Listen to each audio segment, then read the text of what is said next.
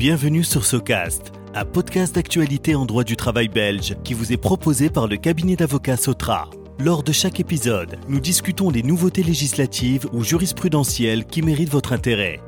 Nous vous souhaitons un moment agréable et instructif.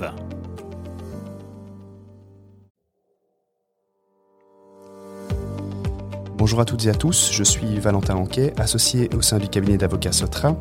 Je suis très heureux de vous accueillir pour ce nouvel épisode de SoCast, notre podcast d'actualité en droit du travail.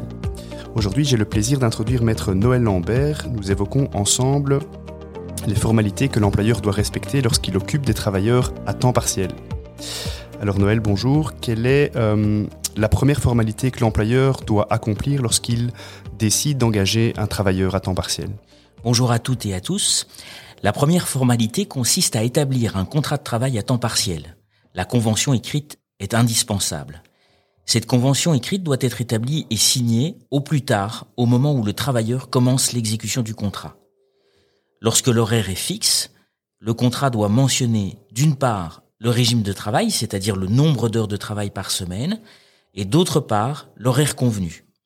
Cet horaire doit contenir les jours de travail, les heures de début et de fin des prestations, ainsi que le moment et la durée des pauses.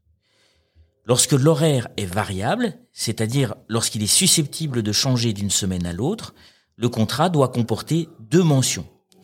Tout d'abord, le contrat doit mentionner le régime de travail à temps partiel applicable. Ce régime peut être fixe, c'est-à-dire que le travailleur effectuera le même nombre d'heures de travail par semaine, ou peut être variable c'est-à-dire que le nombre d'heures de travail effectuées chaque semaine peut varier. Ensuite, le contrat doit mentionner que l'horaire de travail hebdomadaire ou cyclique est fixé suivant les règles déterminées dans le règlement de travail. Est-il euh, réellement indispensable que le contrat de travail contienne ces mentions? Il me semble que oui. En effet, la loi du 3 juillet 1978 relative au contrat de travail prévoit que, à défaut d'écrit conforme aux dispositions légales que je viens de détailler, le travailleur peut choisir le régime de travail à temps partiel ainsi que l'horaire qui lui sont le plus favorables parmi ceux appliqués dans l'entreprise.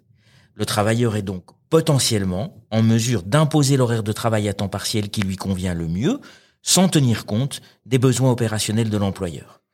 Dans ma pratique d'avocat, je n'ai jamais vu un travailleur imposer un horaire au motif que le contrat ne prévoyait pas les mentions adéquates. Néanmoins, c'est théoriquement possible. Alors, où l'employeur doit-il conserver les contrats de travail? L'employeur doit certainement conserver l'original du contrat de travail dans le dossier personnel du travailleur. Cela ne suffit néanmoins pas. En effet, l'employeur doit conserver une copie du contrat, soit sous format papier, soit sous format électronique, à l'endroit où le règlement de travail peut être consulté. Dans chaque unité d'établissement, l'employeur doit prévoir une copie du règlement de travail ainsi qu'une copie des contrats des travailleurs à temps partiel occupés au sein de cette unité d'établissement.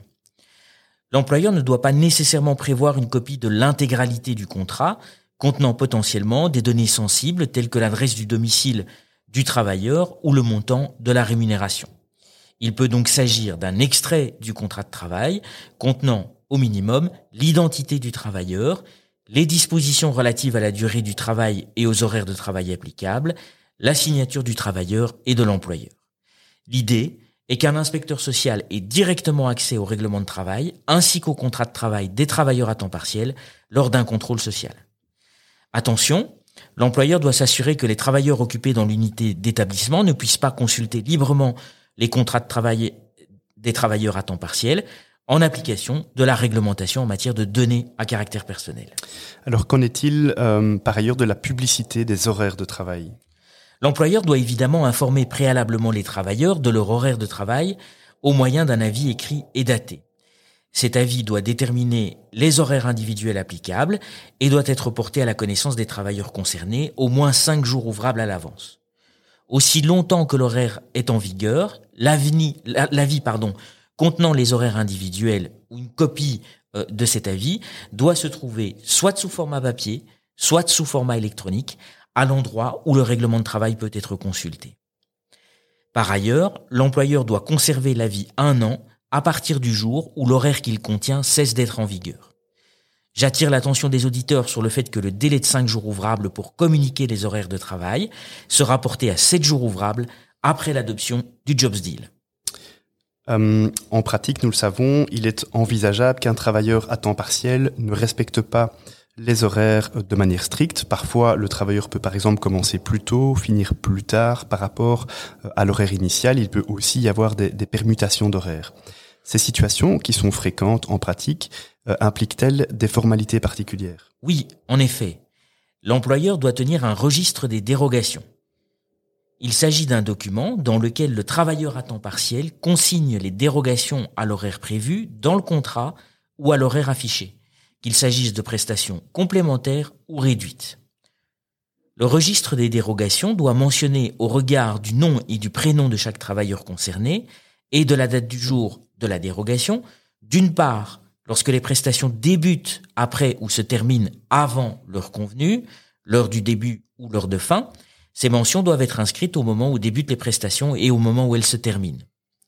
D'autre part, lorsque les prestations sont effectuées en dehors des horaires prévus, le début et la fin des prestations, ainsi que les intervalles de repos.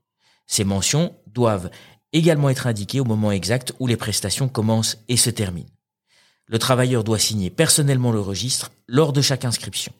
L'employeur, quant à lui, doit signer le registre au moins une fois par semaine.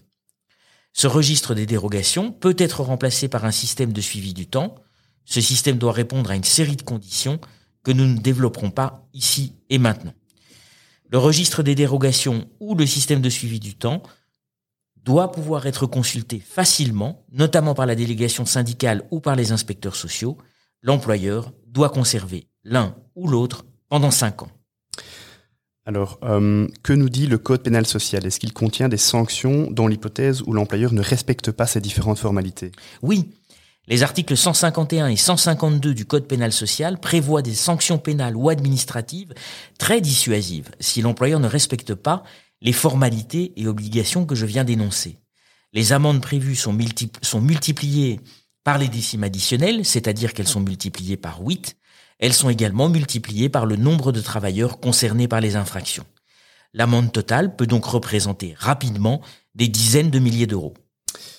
Euh, dernière question, à côté de ces sanctions pénales administratives, la loi prévoit-elle aussi une sanction civile? Encore une fois, la réponse est oui.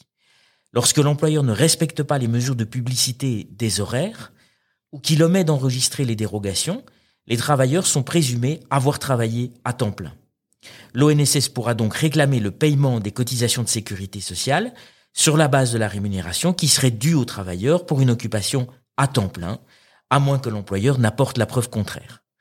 Entre la sanction pénale ou administrative et la sanction civile, ne pas respecter les formalités applicables au, au travail à temps partiel peut faire mal sur le plan financier.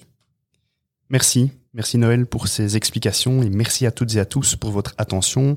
À très bientôt pour un nouvel épisode de SoCast. SoCast vous est proposé par Sotra, un cabinet d'avocats spécialisé en droit du travail dans le secteur privé et le secteur public. Surfez sur www.sotra.be pour en savoir davantage sur nos services aux entreprises et aux administrations.